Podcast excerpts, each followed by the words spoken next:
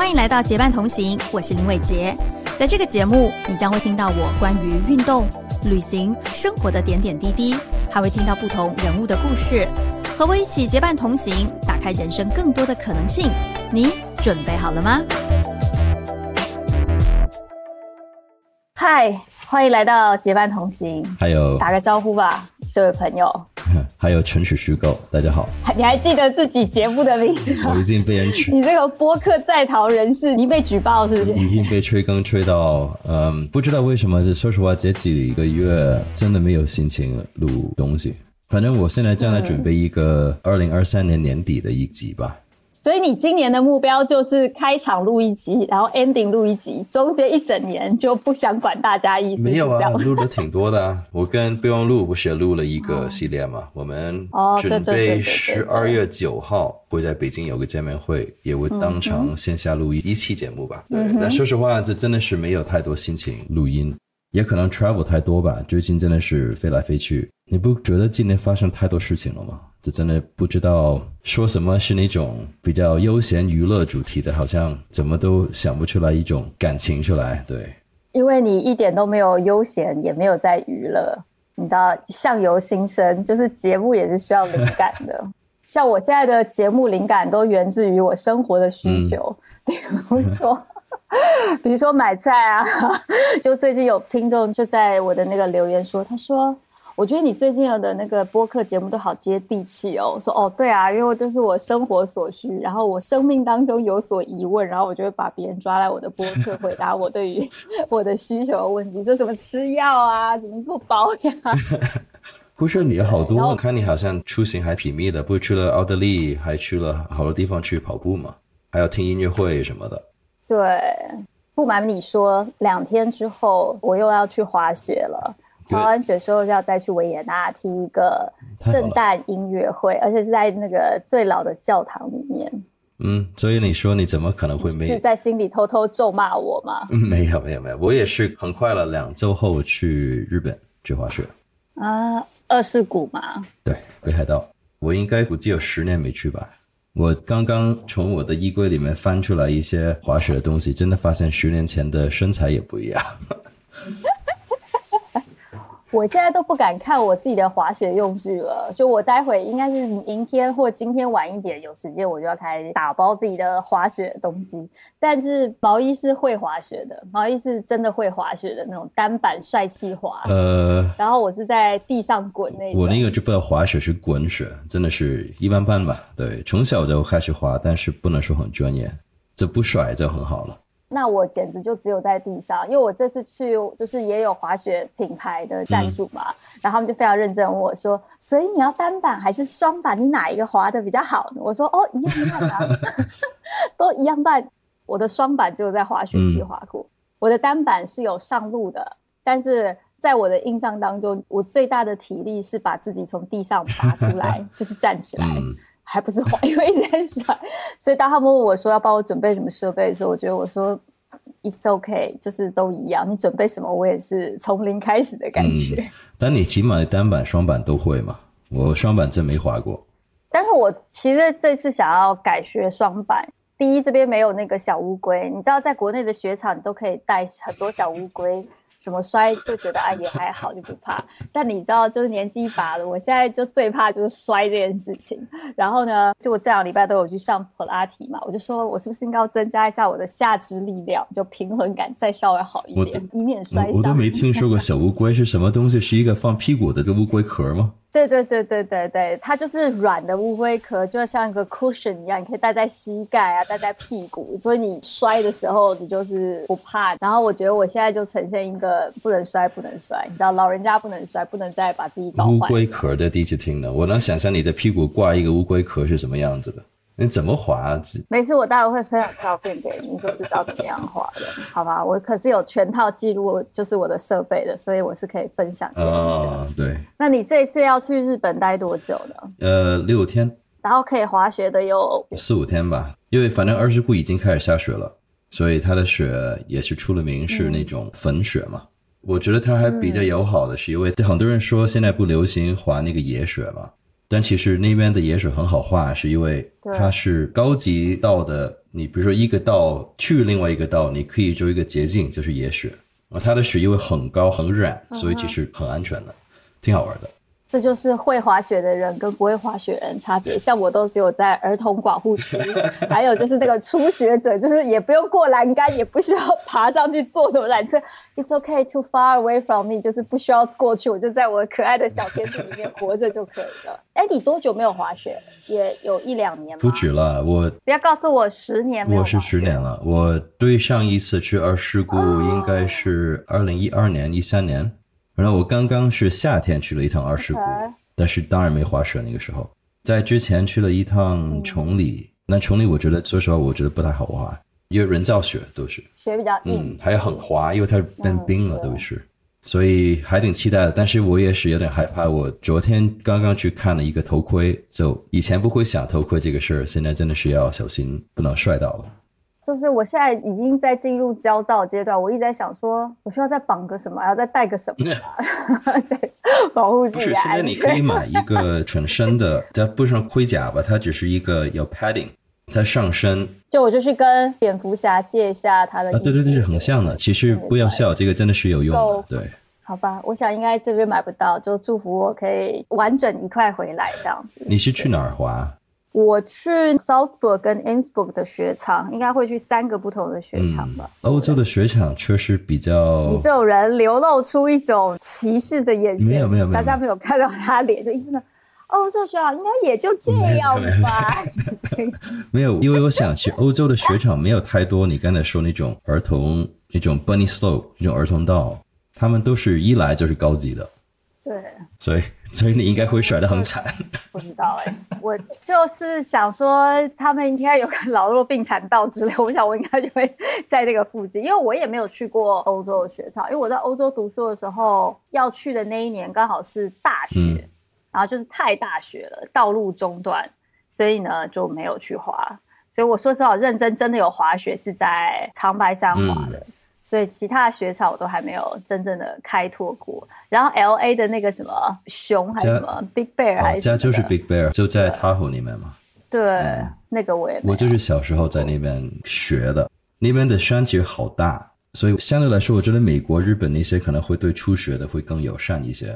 我有一次记得在崇礼是奥迪还是哪一个品牌办了一个活动，是跟瑞士使馆的。然后我看到它是有一个很长的 slope，然后它有一些是跳的，它不是有一些小 ramp 可以跳吗？对对。然后我看到有一些小孩在欧洲的，很明显是可能瑞士籍的，他们就小孩可能六七八岁就从那个 ramp 就这样下来了，贼快。那中国小孩在旁边呢是站都不敢站起来，这我觉得还是从小就这样培养的习惯吧。我就会是站在旁边不敢站。我觉得是环境哎，就确实是，我觉得这个运动的能耐，像比如说我是台湾嘛，然后我从小就很喜欢游泳，就游泳对我来说就是不怕的。你把我丢到水里，然后我就觉得还 OK。但是你带我去任何天气太冷需要从事的活动，我都会怕。而且我觉得我来了格兰之后，我觉得我的运动的信心有被打击，就备受打击。从骑车开始。就是我觉得我应该是运动健将，然后来这边骑车应该是一件非常容易又简单的事情。但是因为这边风很大，然后吹着吹走了是吧？对，就风非常的大，真的我不骗你，就是我的那个 racing bike 拿出来，然后因为风太大，我有一天在骑车的时候，我的车是这样瞬移了一下，然后我自己吓一跳，虽然也是个胖子，不轻。但是在风大的时候呢，还是会有瞬移的感觉，你就是瞬间有你自己挡不住那个感觉，而且因为最近都下雨，那你就地上很滑嘛，然后我就会觉得有一点点害怕。但是呢，在我抬头窗外，外面还是有人骑着车出门，我就想说啊，I'm such a pussy，就是我 就弱爆了，你知道吗？我每天在这运动就觉得啊，自己弱爆了，然后去跑步也是，就你也知道，就荷兰人平均身高大概一百九吧。就是他们的一大步是我的两大步，啊，你的一小步是我的两大步那个概念，就是我就觉得说啊，我觉得我已经每天都在加速跑得很快或什么这样，然后别人都在我旁边我要过去，备受打击，备受打击。我现在还没有找到一个运动让我觉得说啊，I'm so confident about myself 那种感觉。滑雪就更不用说，对我觉得你的自信会一直被打击，当你去滑雪的时候。欧洲人对滑雪，我感觉是一个很自然的那种姿态，特别是我觉得在奥地利啊、瑞士那种在 Alps 旁边的国家，看小孩从小就开始滑了，这真不怕。对我上一次去 Innsbruck，Innsbruck 是三次冬季奥运会的举办地嘛，所以你就能够想象那里的人有多能够滑雪。然后它整个城市都在山里面，所以你就是走路回家都在爬山，然后就看到旁边人照样骑着单车就上去，而且不是电动汽车，不是电单车哦。然后心里想说，所以每天都在练爬 升吗？我就问一下说，哦，原来你的日常生活就在锻炼，难怪你去看什么自行车赛啊、滑雪或什么的，就奥地利的成绩都很好笑。说对啊，你看你从小活着的时候就在训练这些。对，所以你看奥运他们那些 cross country 那种，那叫什么？他们 cross country skiing 嘛，不是就他就是有越野啊，对对对对，就感觉是他们日常生活都是这样的，去买个菜还是那种天天这样。对我这次就会去尝试这个，因为我觉得相较于单板，我觉得就是如果是可以手脚都来动起来，一种类似跑步概念的，我应该我觉得可以好一点。雪地徒步，嗯，所以其实，在欧洲，但这也是仅止于我的幻想。欧洲的场地其实它对单板没那么友善了，因为它其实好多平的地方，所以很辛苦。单板你得撑，就好辛苦，所以很多人去那边都会记拿一杆，一个滑雪的杆，然后你卡在平地上，你起码可以走几步嘛。滑一下，像划龙舟的概念划过。差不多吧。希望喽，希望这次可以挑战一下双板，嗯好不好？我会跟大家 update 一下，大家应该也会看到视频吧。如果我够勤恳的话，应该是可以看到。哎，那你这一次去的话，你不说刚才你已经在看看你滑雪的设备吗？那你去一个这样的一个旅程。你一般都会准备什么样的东西呢？这除了设备以外啊，就比如说那种很激烈的运动，可能会有机会受伤，起码一定肌肉酸疼嘛。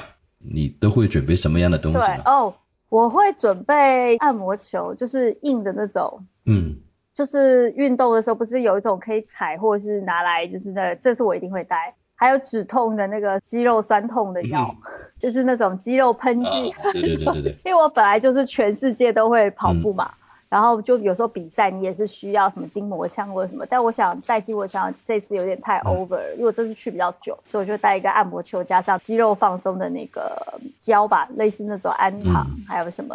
就我其实新买的那一款真是太赞了，也是我来这边才用，它就是含有 CBD 成分的止痛药膏，哇，真的超赞的。就是你今天擦完，明天你就觉得哎，就是不痛。但是我当我很高兴的告诉我爸这件事情，我爸说不痛不是才觉得很可怕吗？然后我说不会，我觉得不痛好开心。哎，你知道那个 Theragun 他们出了一个旅行版，只一个 CD 那么大的，就小的，对不对？这应该可有用吧？这里买不到，这里没有这种东西。是吗？我感觉是。我觉得这边没有那种对于运动来说，我觉得他们也就很 hardcore，所以我觉得在某种程度上，他们并不需要像我们这种舒缓啊或什么的，就是以那种强行舒缓的方式，我觉得是少的。这边的舒缓更多是 mentally 啊，或什么。所以你比较想念淘宝吧？现在？我现在超想念淘宝的，而且虽然说现在海运啊这些都是非常方便，就是跨境电商或是非常方便。但就确实是有一点点困难。然后我最大最大的 regret 搬家的 regret 就是没有再多买一点一起送来，因为我当时是货柜直接送来嘛。因为我就想说啊，来应该很多，比如说有些品牌本来它就是欧洲品牌，你觉得它可能在欧洲是比较便宜的？No，对，并没有。就来之后发现，哎，价格怎么跟人民币一样，但是换成了欧元，你知道吗？然后就有时候，嗯，早知道我就在亚洲买了。小米，因为小米可以替代一切嘛。小米现在是有。其实这边有京东的欧洲版，是吗？叫做 Ochama，所以其实你是可以非常容易买到就是亚洲的东西。然后这边有什么东方行啊，然后什么打酱油啊，就是其实很多亚洲的东西吃的方面其实是零担心，就完全不需要担心。然后用品的话，是因为有京东的关系，就是可以买到相关的小米的一些产品，像我最近买了那个破壁机豆浆机。但是一样的概念，就是我那个价格可能在人民币换成欧元，然后就会说，嗯，喂，我没有早一点在亚洲把它买了呢。下次吧，就差别。下下次我帮你带过去吧。真的啊，我一定要讲一个好笑的笑话给你听。就是有一天，我非常开心的在跟道长聊天，然后就跟道长说：“道长，你明年来，我知道带你去吃什么，我要带你去吃披萨。”他说。是因为荷兰东西已经难吃到 你只能带我去吃披萨了。差不多吧，我不跟你说，阿姆斯特丹出了名的难吃的东西。首先，就是我要先为披萨澄清，我为什么会特别提到这个披萨，是因为它被票选为欧洲最好吃的披萨啊，第一名，不可能，所以他的预约要到明年。第一，再是 surprise，真的真的，怎么可能？意大利那么大一个国家放在这里，就意大利表示不服，但他就是被票选为欧洲第一名，所以就预约已经到明年了。所以我当时想，哦，我要非常开心跟道长这个分享这件事情，并不是因为没有东西吃。但换句话说，也真的没有什么东西可以吃。就是我以前去每个地方都很喜欢拍美食啊、探店，来这里我完全没有这个 design。你拍了一天的拍完的那一期，对我拍完街头小吃之后，就再也没有 update 任何美食了。然后我想说，对，因为就无法理解他们对于美食的概念。那你对于今年这么迅速的转变，从哪里都不能去到一直去，有什么感觉？你现在想念不 飞的时候 不会，不会，绝对不会。不是你刚才说披萨，我刚刚从纽约回来嘛，也是纽约，基本上你可以一天吃三顿披萨都吃不完，可能吃一个月都吃不完。还有，它真的是有一些餐厅是等一个多月都订不上位置的，只能是是排队。所以也是，我觉得你的欧洲第一应该斗不过纽约第一。它好像是全球排名第八，欧洲第一，所以我估计前面七名都不是欧洲国家。我觉得吃的概念是不一样的，就是我觉得这些票选，就比如说啊，最好酒吧最什么什么什么，它可能更重的是 fancy 啊，用料看起来那个感觉，还有个 presentation。但是我觉得在欧洲吃饭的时候，他们都就是某一种程度讲究。当然，除了那种米其林摘星盆那种 fine dining，大部分都还是比较朴实。就是看起来非常的有诚意，他跟你说他卖什么，你就是吃什么那种概念。欧洲其实很多地方都是这样的，我感觉欧洲都是越朴实越好，它越 fancy 的地方反而我觉得一般般吧。让我们连线梁文道同学，跟他们聊一些为什么他都要去吃很 fancy 的餐厅。他其实 要故意要 cue 我觉得他会去一些 local 的地方吧。我记得他也说过，但可能他更好描述的都是一些好 fancy 的那种。对，我觉得他喜欢去的是几年才订得到的。嗯，差不多吧。对，但现在其实好多人已经开始。我们这样诋毁他可以吗？但现在你看到 Noma 不是刚刚也关了吗？他们其实也在怀疑到底这种 fine dining 的这种模式是否合理。你看他的餐厅好像是二百多人是一个 staff，然后他一天晚上只能给个几十个客人吃饭，然后他就收的钱一定很贵嘛，他都是亏本的。所以你就想想，对他来说，那种 fine dining 是不是真的是可持续下去？所以就把餐厅里关了嘛，现在要换模式嘛。我看他现在刚出了一本 cookbook，也是要做一些很朴实的菜。我发现很多那些大厨到最后还是回归到一些他们觉得吃的舒服的东西。就我有一次，我记得我去北京上了一堂分子料理课，就是那种。倒也不是，就是你会发现，你用了好多什么冰啊、干冰啊、化学材料去改变这个食物原本的样子，把它变成，比如说它明明是甜的，你把它做成咸的的样子，但吃下去是甜的。就是我觉得你在做的过程当中，你觉得是 it's fun，就是很有趣、很好玩。但是当在经历过那个过程之后，其实我就会对于这个料理，我就不会特别喜欢，因为我觉得我不是在吃饭。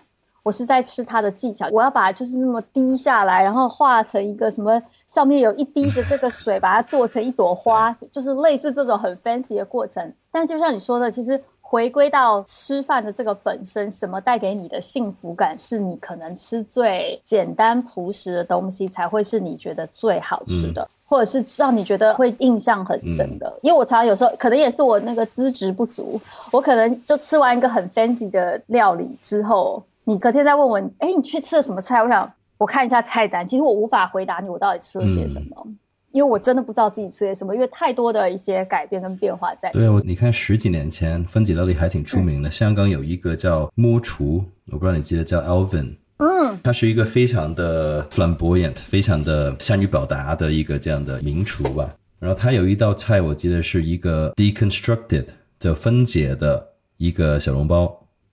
然后听起来概念好像挺有趣的，但你吃完之后，你觉得不小笼包不挺好吃吗？就干嘛要把它弄的？对，你为什么要把 对对不像小笼包的？它已经不是小笼包了，对。但小笼包本来好好的，你干嘛呢？是吗？而且我觉得可能是因为我最近做饭的频率很高，因为荷兰的物价相对来说，其他欧洲国家是相对比较贵的，然后再加上它也真的没这么好吃。所以我就变成是我自己做饭的频率很高。我觉得可能是因为自己做饭频率很高之后，你就发现说，其实我就想要吃食物最适合的味道，就是我要吃得出来我吃的是什么的那个感觉。就比如说这里有一道菜叫做 bitter bouillon，它就是类似一个牛肉丸，但是它是牛肉加蔬菜加马铃薯做的豆，然后下去炸。但是你把它切开之后。你看不到肉，看不到马铃薯，看不到蔬菜，你就看到一堆黏糊糊的东西。但是这里这道菜是国菜啊，他们有原版的，还有长版的，就变成那个 cricket。然后我就觉得这个世界上我不会吃 任何看起来我不知道它是什么东西的，就是真的我骗你，就是有种哈，就是你嗯，就这样。对，所以我就后来觉得说，其实吃东西这件事情，可能我来到欧洲之后，我可能会更在意的是我吃的东西它是不是当季，以及是不是它真实的模样，可能就会是我比较重视。但是你应该选择很多啊，我看欧洲应该的那些 farmers market 小农夫的那种市集应该也蛮多的，每周末都有，是吧？但你回来也是要煮啊。对啊，还好。对吧？对，还要煮。还好，哎，我们家里厨具摆的这么美的人，肯定煮的很好。当然没有像毛衣好啦，毛衣的拿手菜不是有那个意大利面啊、肉酱啊，还有那个什么墨西哥什么什么什么。呃，可以，你下次回北京回国之后再给你做吧。真的，然后我会真，我就会说。我坐了十几个小时的飞机回亚洲，你叫我吃意大利面吗？还能聊天吗？不是，你刚才描述那个碗子，干仔丸子也也行，差不多吧。每个国家都有差不多的东西。我会帮你偷偷带一包回去，然后逼着你的面逼着 你当我的面吃，然后告诉我 comment。我不是录了一期小吃介绍吗？然后我昨天在看 Instagram 的时候，就看到就是那个 Eat with，有点类似像是旅行体验。旅行体验就比如说你可以去什么看古迹呀，去市场逛啊什么的。荷兰美食体验，他吃的跟我拍的那一期一模一样。我说对，因为没有别的东西可以再介绍。我原本想要去看一下有没有什么其他灵感跟好，大家觉得很特别。No，就这些了，差不多。我记得你还介绍薯条，呃，我走。啊，薯条也需要介绍吗？薯条不是重点，是 sauce 是重点。这里吃的那个酱就可以很 fancy，但那天因为太晚了，已经没有。那不是就是蛋黄酱吗？它也没有，他们也有加肉酱，有点像那个 In and Out 的那种 Animal Style 的，他们也有，还有加上那种红葱头炸过的。其实所有 topping 都可以很 fancy，但食物的本身是很 boring。我觉得这个还算精准吧。荷兰姐出了名的，你问所有人荷兰吃什么，他都回答不到你。就是那些熏鱼，就特别臭那些熏鱼。那是在北欧，我们荷兰不吃这个，我们荷兰吃的那个不搭臭。再往北一点才再臭一点。我要为他们证明一下。所以回到你觉得今年像这种从三年的不能飞不能飞，到现在是一直飞一直飞，你有什么感觉？你还适应吗？呃，其实挺适应的，但是就怎么说呢？更 appreciate 自己家吧。我因为我最近也有一些朋友从外国来嘛，就去带他们去一些北京的餐厅。我发现我很多知道的地方都已经关门了，新的餐厅更加没试过。然后我说，要不来我家吃，好像也不太好。人家大老远跑来这里，不能吃意大利面吧？所以我觉得，其实我跟北京这些城市，就好像感觉过了疫情，我现在再出去，好像也陌生了一点点了。有很多新的地方也改变了，其实我也没知道。我特意昨天、星期天，我还自己在附近走了几个小时，就看看这个城市到底是怎么样。就感觉好像已经跟这个城市好久没有打交道了。我回到北京之后，要不在家，要不在办公室，没有其他地方去吃饭了、去玩，真的越来越少了。嗯。哎，我觉得确实是如此。哎，我那天还在跟大家聊天，说去一个新的城市，或是你换一个新的环境的时候，其实因为经过疫情之后，无论是哪一国人，我觉得大家对于自处跟在家，以及不需要跟对外联系，是很熟悉跟很自在。现在反倒是说。让你离开家去做某一件事情是需要一些 push 的，你是需要有人推动你，或是有一个很重要的原因你必须去做，不然其实你在家是非常自给自足的。你有自己的音乐，你的厨房，你要点什么东西可以送来，就是你有一个自己的很安全的一个领域在。反倒出去会变成一种不安全跟。好像被扒了衣服要走出去那种裸体游神那种感觉。对呀，在家我习惯喝什么也可以喝，吃什么也可以吃，就感觉更自在一点嘛。也可能是疫情已经习惯了，也稍微的把家里的东西会优化了一下。就比如说这些东西怎么弄一弄。嗯，你说让我出去去运动去吃个饭，没有太多的一种动力吧？除非真的家里是没有这个条件的。嗯。例如家里不能做烤鸭，对，也不能吃烤串儿那种的。烤串可以，这位朋友，烤串是可以的。家庭烤串机，好不好？参考一下。是可以。淘宝什么都有，什么都不奇怪。是可以，但是你的家就可能一个礼拜都是烤串的味道嘛。是的。但你去一个新的城市，你就会天天都想着啊，我去哪里去探索啊，去体验啊，去见朋友啊，你都会在外面的状态比较多。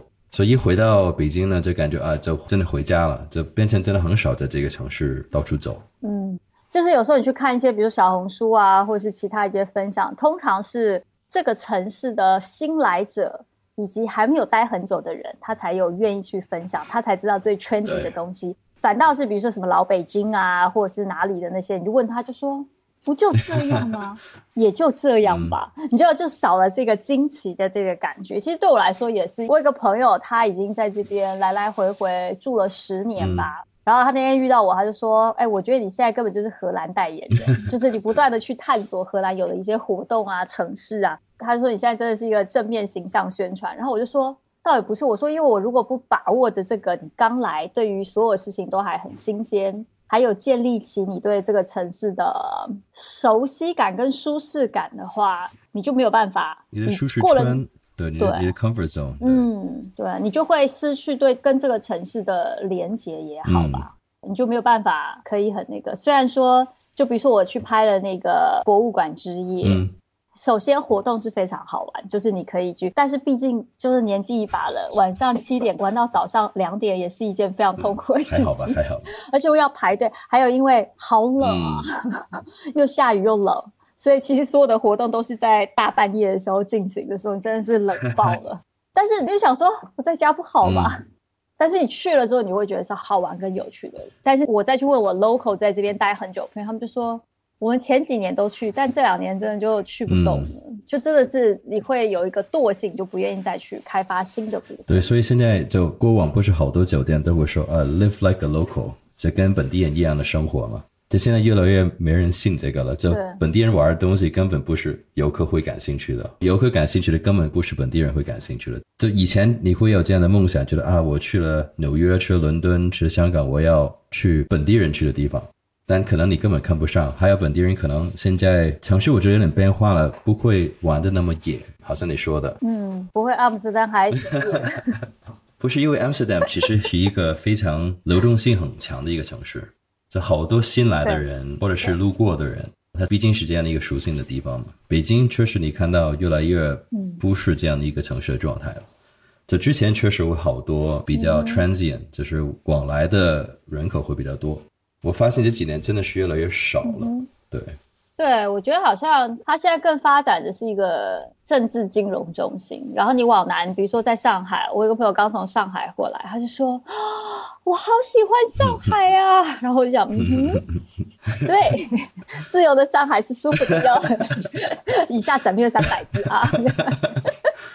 所以我觉得，就可能每个城市它发展的这一集可能被禁播，就因为刚刚那一集。不是啊，一直很自由啊，上海。对，你说的没错啊。对对对对对对，我觉得可能就每一个城市，它会经过一段时间，它会发展出自己不同的气息。嗯，我刚才我说到 live like a local，就很多酒店目的地都会提的一个概念嘛。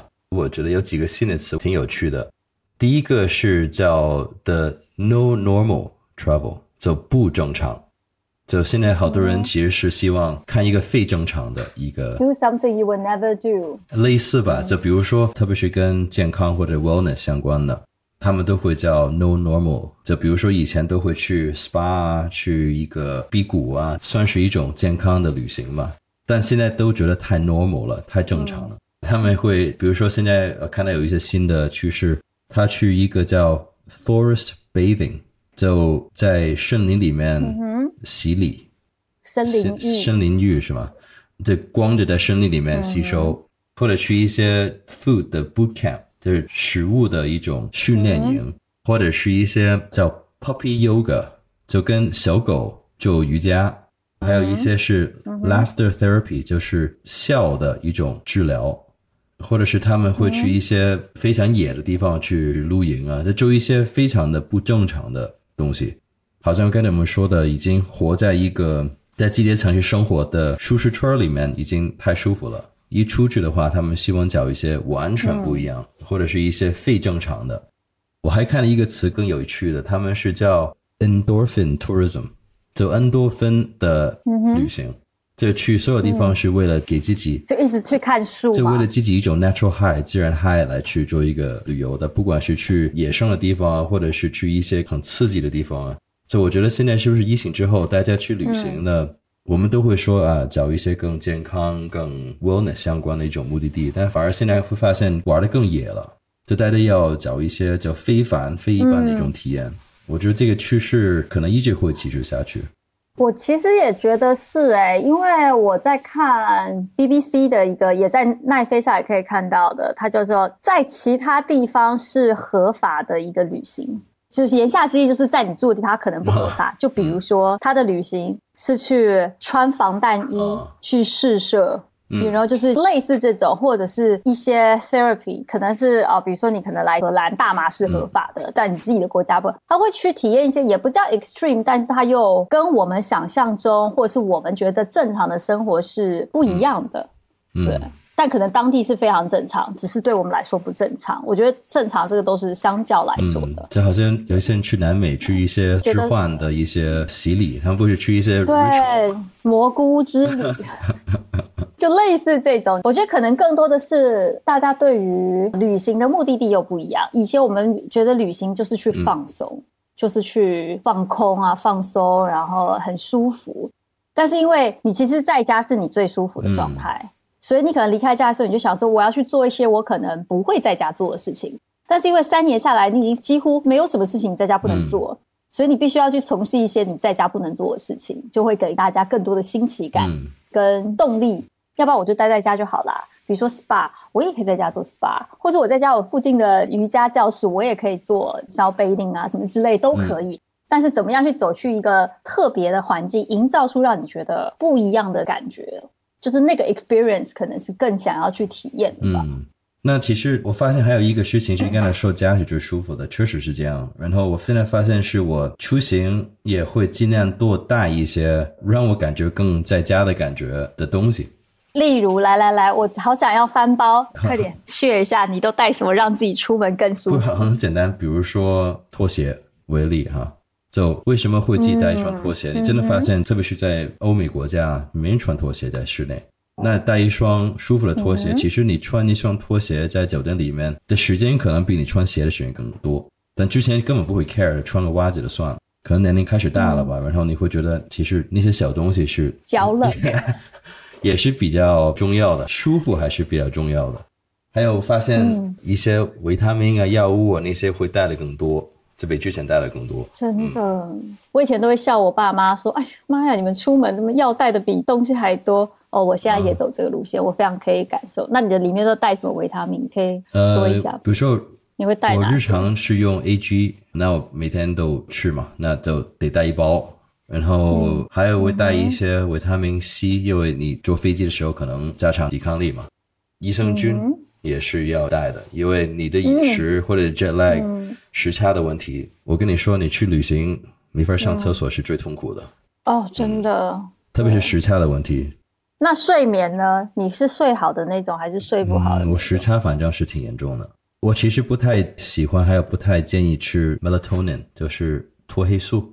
褪黑激素，因为确实是一个激素，然后对为什么对男生可能不太好，长期吃的话会对你的荷尔蒙有影响吧？反正我看了一些这样的，对，嗯嗯，所以我一般会带那个喷枕头的那些喷雾，对，反正我是挺管用的。然后真的是要吃安眠药的话，就吃安眠药吧，因为起码头几天你睡不好，你所有后面都废了。对对。因为你很长的时候，你出门还是扛伴有工作，虽然它是个旅行，但是你还是有工作的成分。所以有没有办法让自己换一个环境，也很可以很有效率的工作，也是你必须要维持的一个状态。我自己也是哎，因为我本来就是睡眠很差的一个人，就是睡不好跟不上厕所这两件事情是我觉得最痛苦的。比如说，如果是我一般出去还要拍摄，你就不能酗酒，你就不能隔天起来很肿嘛。这些也是一个敬业，你隔天还是要有一个拍摄的状态。你就不能喝酒让自己放松睡，因为我尽量是不再吃安眠药，因为我以前很长一段时间吃安眠药吃太多了，就工作的时候。然后我是吃褪黑激素，我特别不舒服，我就会睡得很差，我会一直做梦，所以我也不吃褪黑激素，我就会换一种方式，我会利用，就像你刚刚说，比如说我会用精油。然后我会用枕头的喷雾，还有就是我会给自己吃一些，比如说南非醉茄，就是一些会让你比较镇定一点的补充剂，让我可以安静下来。然后还有我觉得很重要是一个仪式。我觉得身体跟脑子都是需要心理暗示，说 OK，time to sleep，it's your time to sleep，you have to relax。对对，你要给自己心理暗示。然后我觉得其实无论是什么香氛也好，然后精油也好，喷雾也好，音乐也好，它的加在一起，其实就是给你自己的脑子一个信号，说哦，你现在接下来就会可以好好的睡觉这样。对，但我还没找到一个特别好的这助眠的一种。因为除了安眠药真的是可靠，真的，一吃起码你能睡个四五个小时。对，其他的自然的东西还没有找到特别合适的。我觉得可能还是需要试。我觉得每个人都不大一样。我那天有一次去找我想要的补充剂的时候，隔壁的一个阿姨就买了一个是褪黑激素加上 CBD，我就心想说：哇塞，你有多想好好睡觉？而且它那个剂量是很高的，就说我觉得你的身体就是有时候你睡太好，你也会怕。你怕明天睡不好怎么办？你会依赖，你会很想要那个睡得好的感觉，对不对？我不知道以后我就会很有就觉得说，哈，我今天睡得好好，你睡不好怎么办？但是另外一个方法我发现挺管用的，是一下飞机到酒店 check in 之后呢，就去健身房。哦，对，先先运动一下，然后你晚上怎么样都会睡得更舒服一些。因为我觉得在飞行这个整个过程，你是挺紧张的。其实你可能不感觉紧张，但是一定很多 stress。你要过安检，你要有上飞机，有有转飞机，就你到了你的酒店的时候，其实你身体是一个受到很多压力的状态了。其实你怎么去一个健身房，你二十分钟、半个小时，你先动一动，你回来之后可能晚上更容易去放松一下。嗯，确实是，而且我觉得在坐飞机的时候，就像你刚刚说，你要转机的时候，虽然你可能在飞机上你啥也没做，但是你其实 emotional labor。就是你的情绪是在忙，你在想着说，OK，我待会要干嘛？我待会到了要什么？要提醒自己要拿什么？要干嘛？然后声音啊，整个气压的压力，看似没在做什么，但其实你的身体是很紧绷的。我也是会，就是我尽量就是到每一个新的地方，我都会去运动，但我不见得是去健身房啊，那我就可能会至少去走个五公里啊，或者是半个小时的一个做什么都好。首先你自己的精力有所释放。然后再来是可能你在这个过程当中，你也比较对于你周围的环境没这么紧张，你会觉得相对有一点点的熟悉感，会舒服一点。还有呢，除了药品啊，还有让你放松啊，拖鞋啊，还带什么？你刚才说有一个南非的一个植物，南非醉茄。对我我也发现有一个叫 Kana 的植物，它是类似一种多肉。非洲好多以前部落的一些猎人，他们都会嚼。这个植物是帮助他们，可以说提神吧，但其实它是让你的脑子或者你的身体相对来说 calm down 一点点的。它你可以买，它也是叫叫 K A N A Kana 植物提炼的一种，这就是类似口香糖这样的。K A N A K A N N A OK，它是能，所以跟槟榔不一样吗？我觉得它可能发起的跟槟榔也差不多，但槟榔是让你兴奋的，我感觉起码。它因为更像尼古丁，它让你的脑子兴奋起来。但这个东西是让你稍微的可以 calm down 一点点。我觉得特别是坐飞机的过程中，因为它也是能帮助你提升抵抗力的，所以其实就吃几颗也可以帮助你所谓的 calm down 的，是不是？嗯，我其实每次坐飞机的时候啊，可能在疫情之前到现在，我都有这个恐惧。我只要在飞机上听到人家咳嗽、打喷嚏，我都会无比的紧张，因为想说，God。是要传染给我了吧？你就会在美国的以前都会卖那个，现在也有那个 Airborne。对对对对对，Airborne 也会用。就是它就是一个强效的那种维生素，让你的抵抗力很好。然后我只要坐飞机，我都一定要吃。所以你刚刚说在坐飞机的，我整个坐飞机超紧张，人家咳嗽我也紧张，然后太大声我也紧张。呃，其实总比婴儿好吧？就有一个婴儿在你的附近，你就甭想睡了。哦，对对对。还有那个降噪耳机是我旅行一定会带，因为其实飞机里面的一种白噪音吧，你知道飞机那种嗡嗡嗡嗡的声音，其实是真的给你身体造成很大的压力的，因为声音好大，你想想，其实我们听不见而已。对，但你不觉得一下飞机一般感觉都是耳聋一样吗？那当然有气压的关系了。然后我还会带什么？我还会带一个看去飞哪里，但我现在几乎都会带的是睡袋，但是这个睡袋是那种类似像是被单而已，就是套在我，比如说去酒店的枕头跟放着，然后隔着我跟被子哦，因为它是丝的，我就觉得很舒服。然后它是单人的嘛，所以我就觉得很有安全感。因为我曾经有一次去住酒店的时候，对他们的床单过敏，可能是洗剂还是什么的。然后自此之后，我就很有那个噩梦。然后我通常会带着，而且像比如说在欧洲有些酒店，它是比较老的酒店，它不像是那种很 fancy 的新酒店的时候，我总觉得那个他们用了很久，我自己也会有一点害怕，所以我就会带一个自己的。看巴黎时装周，巴黎时装周他们今年所有人都在抱怨有 bed bug 吗？就是床的一种小虫子，对对，整个欧洲都有，也很多现在在香港，他们都说，所以我觉得还是带出去旅行带回来的，从你的行李或者你身体上带回家，嗯所以你这个安全套还挺有用的。是的，就是睡眠安全套，就是让你自己睡的时候也舒服，而且因为你自己回来你自己洗嘛，而且还有因为你它是在用你家里的洗衣剂的味道。我觉得相对来说也是一个安全感，就是你睡的时候你会觉得哦，好舒服啊，就觉得啊有回家的感觉，就是心理暗示一个作用。然后还有另外一个我会带的是一个，我觉得这个好少人带哦，但这个其实我觉得也很有趣的是一个臭氧洗衣机，大概就大概有提过，对对对，我那个我会带，原因是因为我是一个会手洗衣服的人，我在家我也会自己手洗，有些衣服会手洗，然后出去旅行有时候就是去很多天，比如说去个十几天。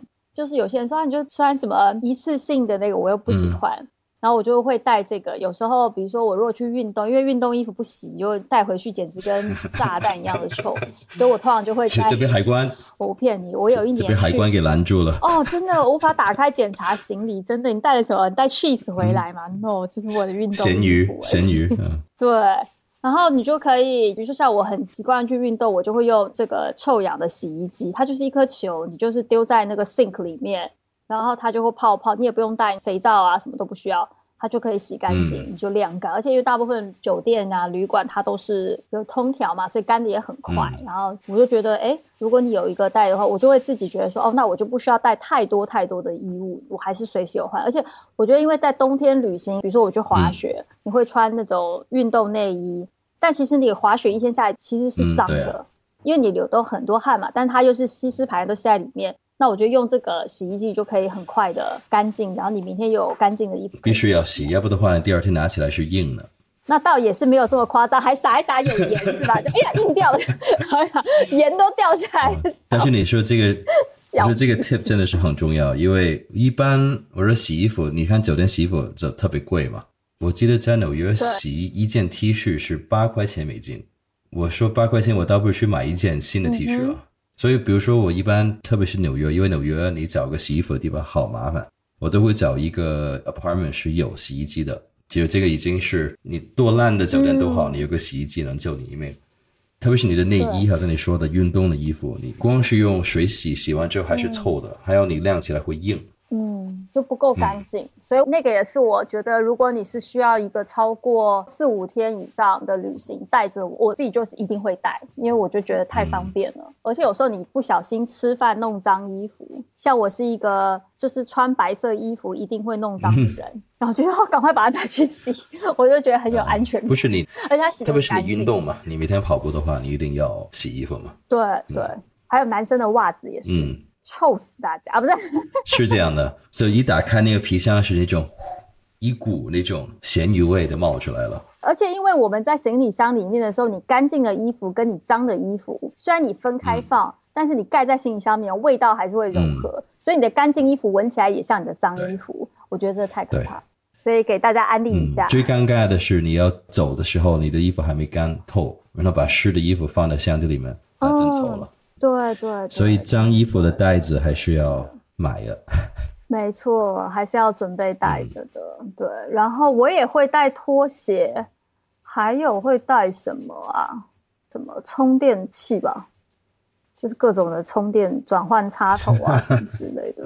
不，我跟你说，大家因为在国内生活很久，你们觉得随时可以借一个充电宝，随时都能够有无限使用的电能，很棒。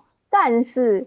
在国外很少很少的地方有充电宝这个概念，或者是可能是有一些中餐厅它才有的，而且你没地方还，所以其实你就是充电宝变成是你非常非常重要的一个工具，你没有它你真的不行。所以对我来说，充电器就此刻变得无敌的重要。但是充电宝你必须带一个能带上飞机的嘛，这也很重要。对，就是要找一个安全性可以上飞机，然后什么都可以充的那种。然后我还会随身带插头。In case 没电的时候，去咖啡厅还可以稍微充一下电。所以你是一个要非常有安全感的一个 一个旅行者。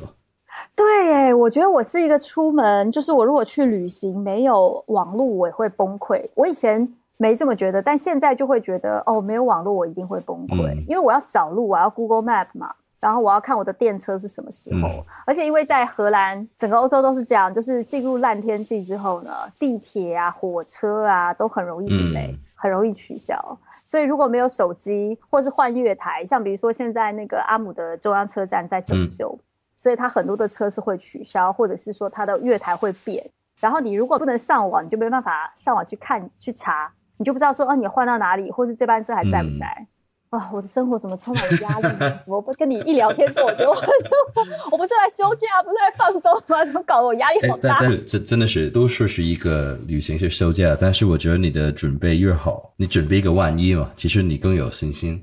我真的是有一个，这不只是旅行的时候了，我在是去哪里我都有一个包包袋，这里面什么垃圾都有，怎么从创口贴啊到牙线呢，到擦眼睛呢？就像一个小老太太一样，有一个这样的包。反正你要什么消毒的纸啊，我都有。不要给自己创造一个没把握的一个这样的场合吧。哦，还有一个东西要带，购物袋，就是那种小的。因为现在真的是三年在国内生活太久了，你太习惯了塑料袋啊，这些都会非常方便。然后或者是送到家，你根本没有这个需求，对吧？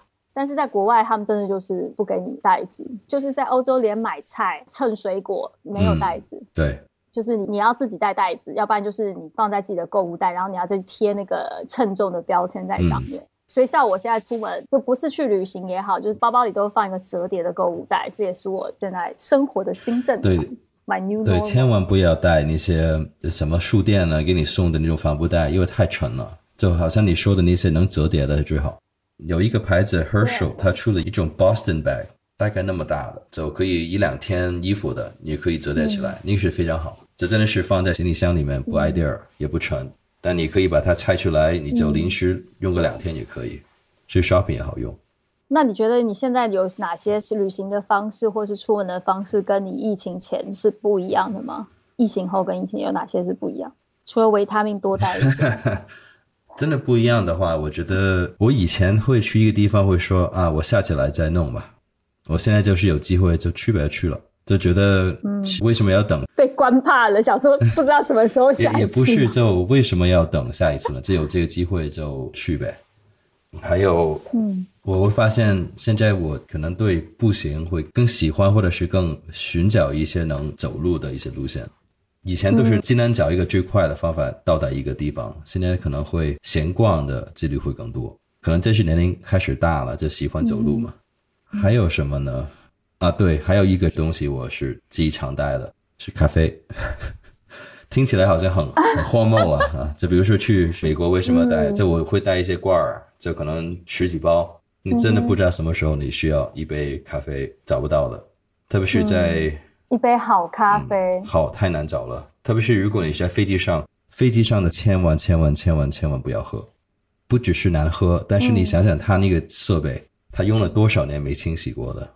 嗯，没有洗干净。还有它直接的水一定是从它的飞机里面那个水罐打上去的，那个水罐你想想多长时间没洗过了。所以茶跟咖啡还是别喝，自己带罐儿，你起码拿点热水都好嘛。对，所以那个水也是你就要拿来的，对。对。但是起码你在 lounge 啊或者哪里都可以自己泡杯咖啡。对，我觉得也是哎，因为我最近就是在这边也会常常去旅行或干嘛的，然后你就发现说，酒店的咖啡不见得是好喝的，然后有时候他给你的咖啡不是你喜欢的，或者是就是那种 instant coffee，你就觉得就没有那么好，所以其实挂耳真的是非常方便。然后我随身还会带一个热水壶，对，就是我会带一个保温瓶，我会随时带保。我现在真的就是一个老阿姨出门的概念，一定要带保温杯。我是保温杯，还有一个酒壶。放在衣服里面的，随时可以开喝是？你压力好大，我觉得 可以开。不是因为特别在美国，你不能 open carry，你不能拿着酒在户外，你必须在室内的地方。对对，所以比如说我们在公园呢，跟朋友一起就自己带一个小酒壶，你自己爱喝什么就喝什么呗。还有纽约的咖啡现在八块钱一杯，八块美金一杯，那是六七十块钱一杯咖啡啊。哇！还有 tips。哇！然后。就如果我挑的酒店旁边还好，是因为 Chelsea，但是太贵了，咖啡就没有那种两块钱的以前的咖啡一样了，所以就只能自己带一些。嗯，酒店的咖啡也不怎么好喝，所以只能是这样了。真的，就像你说的，其实有时候是花钱也可以解决。比如说以前就觉得啊，去隔壁买一杯咖啡，但说实话，真的离开亚洲的旅行就没有办法有这么的舒服跟方便。你还要穿衣服下楼下，然后去买，再再回来，自己在房间自己搞定不挺好吗？对，而且我不知道你们有没有这个习惯，就是我是睡醒一定要喝咖啡，就是我什么都没干，我就开始先煮热水，然后喝杯咖啡。你就如果还想到说哦，你还要换衣服，然后还要再走到楼下，我就觉得好累。对呀，对呀，特别是如果你先去，比如起来喝杯水，下去健身房，然后去完健身房，你还得去外面去买杯咖啡。有一些酒店也会有咖啡机。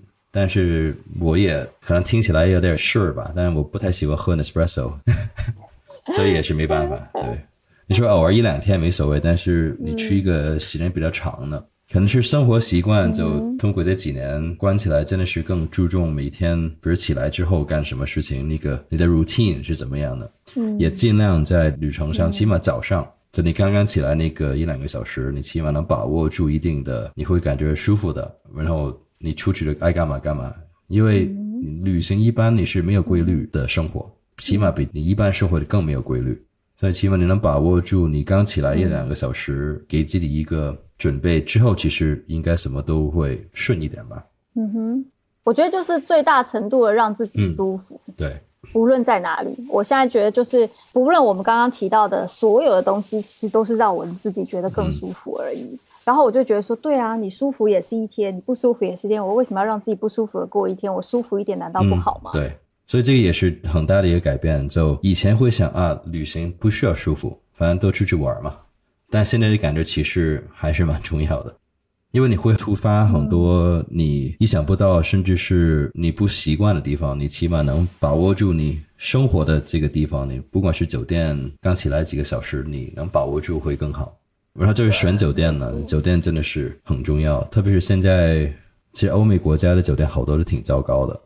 对，而且因为现在环保啊或者什么的一些那个，你就会发现说，就是大家不大会走奢华路线。比如说像现在在欧洲的酒店，它现在就是规定，它不可以再用这种小瓶装。我们以前不是都是这种小瓶装的那种哦，很 fancy 的那种，它现在都不行了，它都是要大瓶装。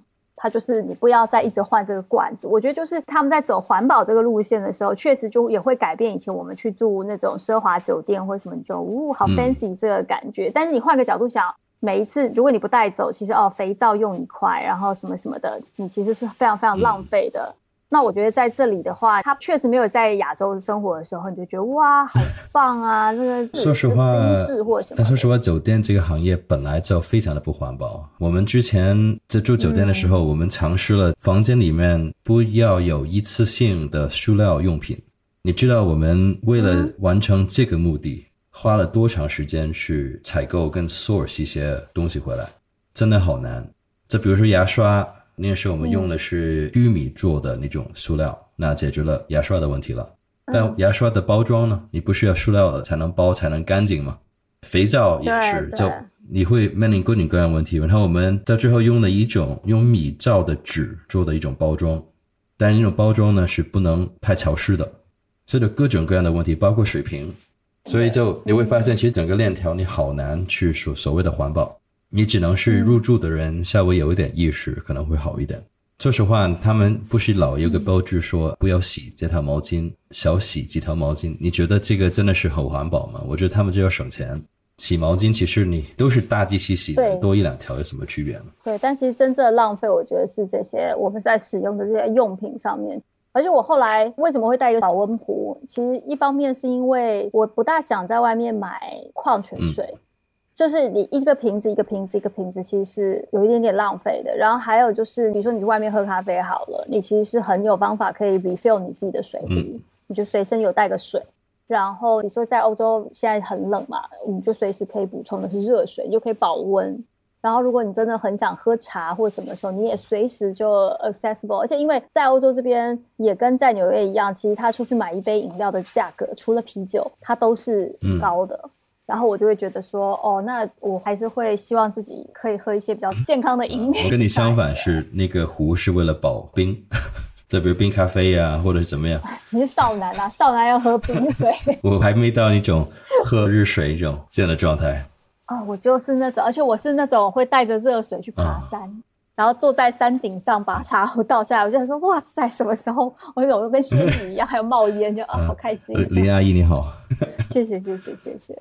啊，原来旅行我们改变好多，你不觉得聊下你就发现，其实我们的生活已经改变很多。对啊，以前包括你说用一次的 run 掉没所谓嘛，你现在都会多想一想。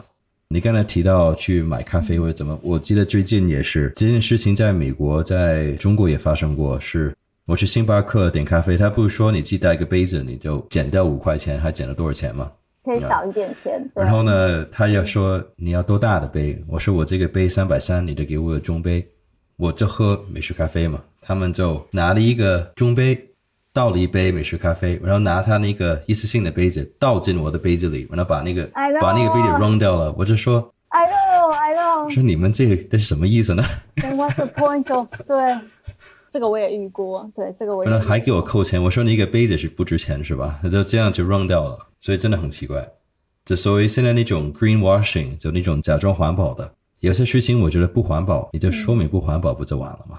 你不能假装是环保。对，我觉得在这边欧洲的还有一点好，就是你会觉得你如果不环保、不回收、不 follow the rules，你自己会有负罪感。就比如说。你不做垃圾分类这件事情，在这里你就觉得压力很大。嗯。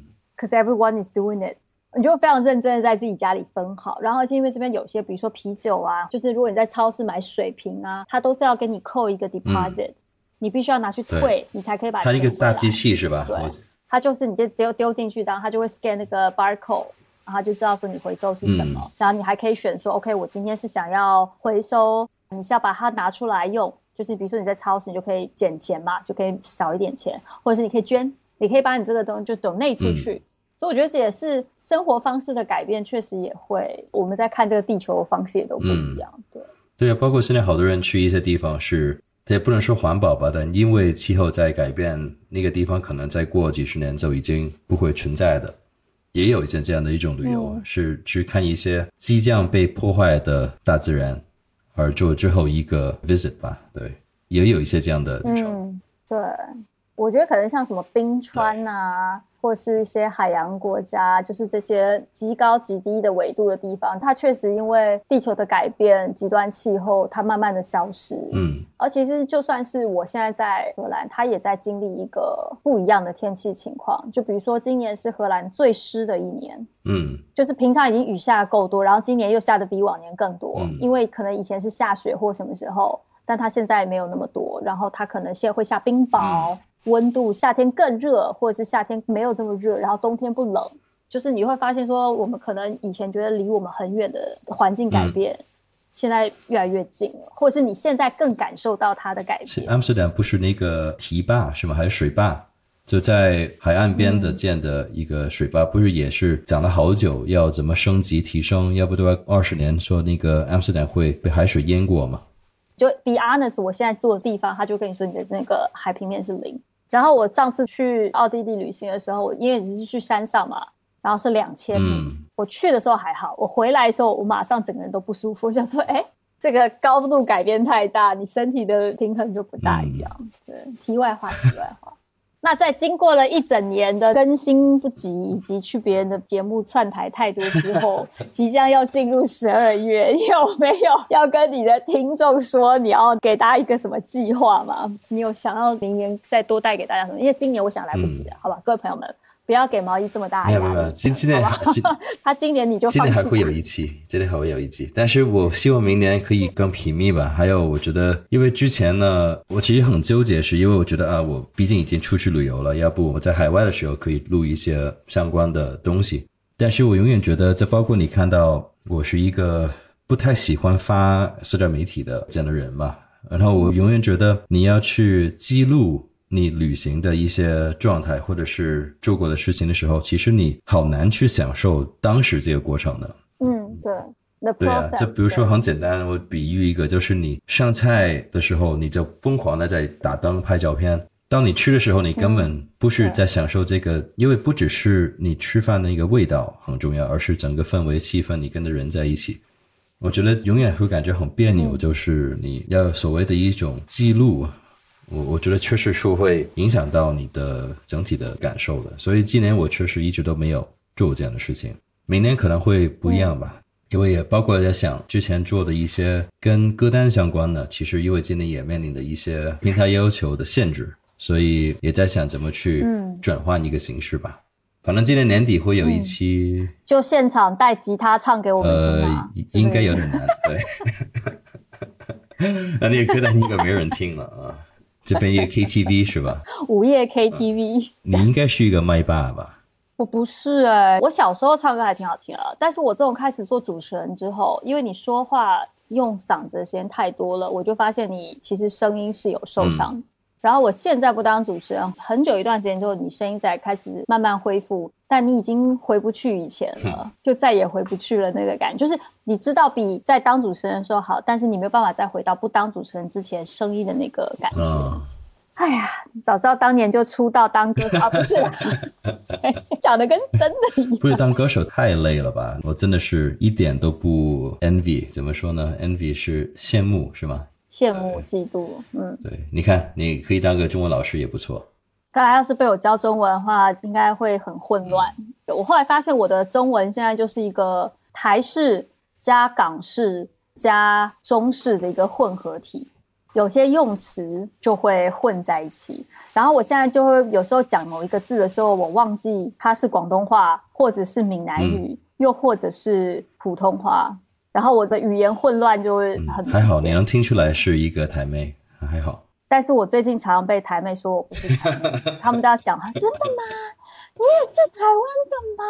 然后想说，我真的，你知道，就是有一种自己 misfit 的感觉，就是你跟比如说有一群上海来的朋友，他们一听一分钟之后，他就说，哎，你是台湾的吧？我说，对对对对对。但是当我在跟一群台湾同胞在一起的时候，他们会说。所以你哪里来的？我想 什么鬼啊！你们 这个跟我 生活也差不多，是所有人见到我第一件事都是什么人啊，而不是哪里人，是什么人？对，因为你的 mix 又更多了。如果对我来说，明年的话，因为我们之前其实聊过，我们很想要做一个就是旅行相关生日的节目，但是我觉得今年对我们俩来说，都还是在重新适应旅行这件事情。所以我们也没有找到一个我们觉得非常方便以及非常舒服的方式去分享，因为我们自己也在重新回到旅行的这样子的一个习惯当中。但是我觉得明年，毕竟我们今年两个人已经飞到一个头破血流的状态，就是飞到一个很疯狂的一个状态。我觉得明年我们就更能够把我们想要带给大家的旅行相关的内容也好，分享也好，包括我们的好物分享，我们的一些旅行见闻，更好的融入在我们的节目当中。老板这样可以吗？老板，我这样分享可以吗？你别叫老板，一叫老板我要发工资了，我不想发工资。来，马上把我的那个银行账户发给你，请打钱，谢谢。上连接，上连接。对，我今今年确实我觉得飞得有点狼狈了。你看，我今年飞香港已经有六次，飞美国四次，日本去了一趟，印尼完了再去一趟日本，十二月，台北，台北，对，今年只有欧洲那边没去。已经这么多地方了，还想大家都排挤我，没有人要来看我，只因为我跟大家说我要带大家去吃披萨，你看大家都不来看我。觉得过了这个冬天吧，阿姆斯特丹冬天确实没法待，这个地方又湿又冷，然后吃的也……不要说出来，我还在这，你不要说出来，这么过分的话。你是阿姆斯特丹第一个冬天，我祝你好运。你可能过了这冬天的时候，我要走了，去一个暖和的地方。对，每个人都问我说：“哦，你喜不喜欢？”我都会说：“请你过完这个冬天再来问我这个问题。”我自己也在适应这个天气当中。对，所以你是最近是十二月会去一趟奥地利去滑雪，然后之后呢？不用到十二月，我二十九号就飞奥地利，先去山上滑雪，然后再去维也纳，然后还会去德国。因为就是欧洲十二月虽然冷，又会可能会下雪或什么，但是它是最漂亮的时候，因为都会挂灯饰嘛，因为 Christmas 嘛。然后我就想说，至少把漂亮的 Christmas 这些都过完。然后像阿姆斯特丹还有什么灯光节，就是你可以看整个沿着运河去看它的灯光，就把这些非常 touristy 的东西先做完。然后再来决定一月份要不要回温暖的亚洲待一待这样子。但德国的圣诞应该是最好玩的，他们对圣诞这个，特别是 Christmas market 的那些，应该挺好玩的。对，应该会去那个 Cologne，因为我是在 Bonn 念研究生嘛，就大概过去 Cologne 是十五分钟，可能就会去 Cologne 的 Christmas market，因为从我那边过去就两个小时。Cologne 挺会玩的，到时候再跟大家分享。Cologne 挺会玩的，唉。都带热水瓶，玩个屁呀！什么东西？这是聊天吗？或是我觉得德国还好吧？这对我来说，德国是欧洲来说我比较喜欢的一个地方。对，但是你不同意这个啊？我记得我们聊过这个问题。No No No No，我没有不同意这个问题。我就我个人都是这个原则，就是 Wait till you are here。你知道吗？就是当一个旅客、当一个旅行者，跟当一个真正住在当地的人，其实是不一样的体验。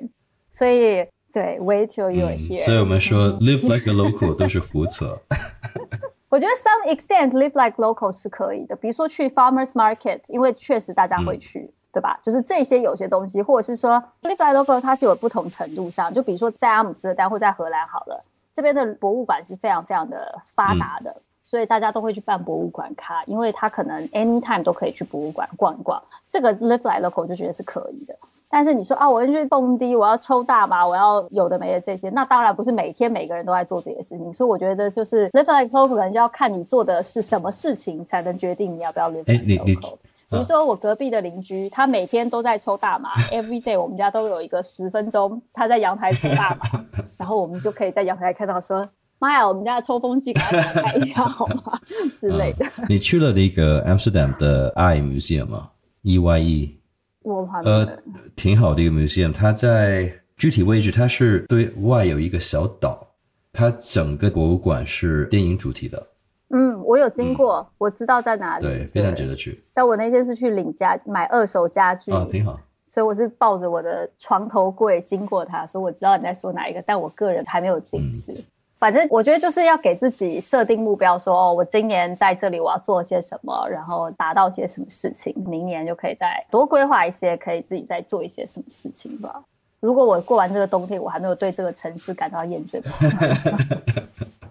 你还是踏踏实实先待个一两年吧，别再搬来搬去了。我看你，我努力一下，我努力一下。对，好啦，换你做 run up。今天开场是我做的 run up，给你做。要 wrap up 的话，还是交给你一个专业主持人吧。这个时候就是我专业主持人。好啦，其实今天也没有什么太多重要的主题来跟大家分享。其实也就是我们真的很久没有见面，然后我们因为很多很想要跟彼此分享，然后也希望在我们分享的过程当中也给大家一些 idea。那如果你对于我们今天说的内容你很有同感，或者说哎你不同意，或者是你自己对于就是像我们这样子疯狂旅行有什么样的一些期待等等的。欢迎留言给我们，然后也可以不断的催更我们。我现在已经是尽量做到月更，然后可以催更一下毛衣同学，让他好好的更新，因为我还挺喜欢毛衣的歌单。大家应该很久都没有听到好听的歌。你看多专业啊！一交给你就完成任务了，所以哪到我去 wrap up 呢？应该是都交给你就好了。好啦，非常谢谢今天的收听，那我们跟大家说再见。对，下次一个月左右吧。OK。嗯哼拜拜。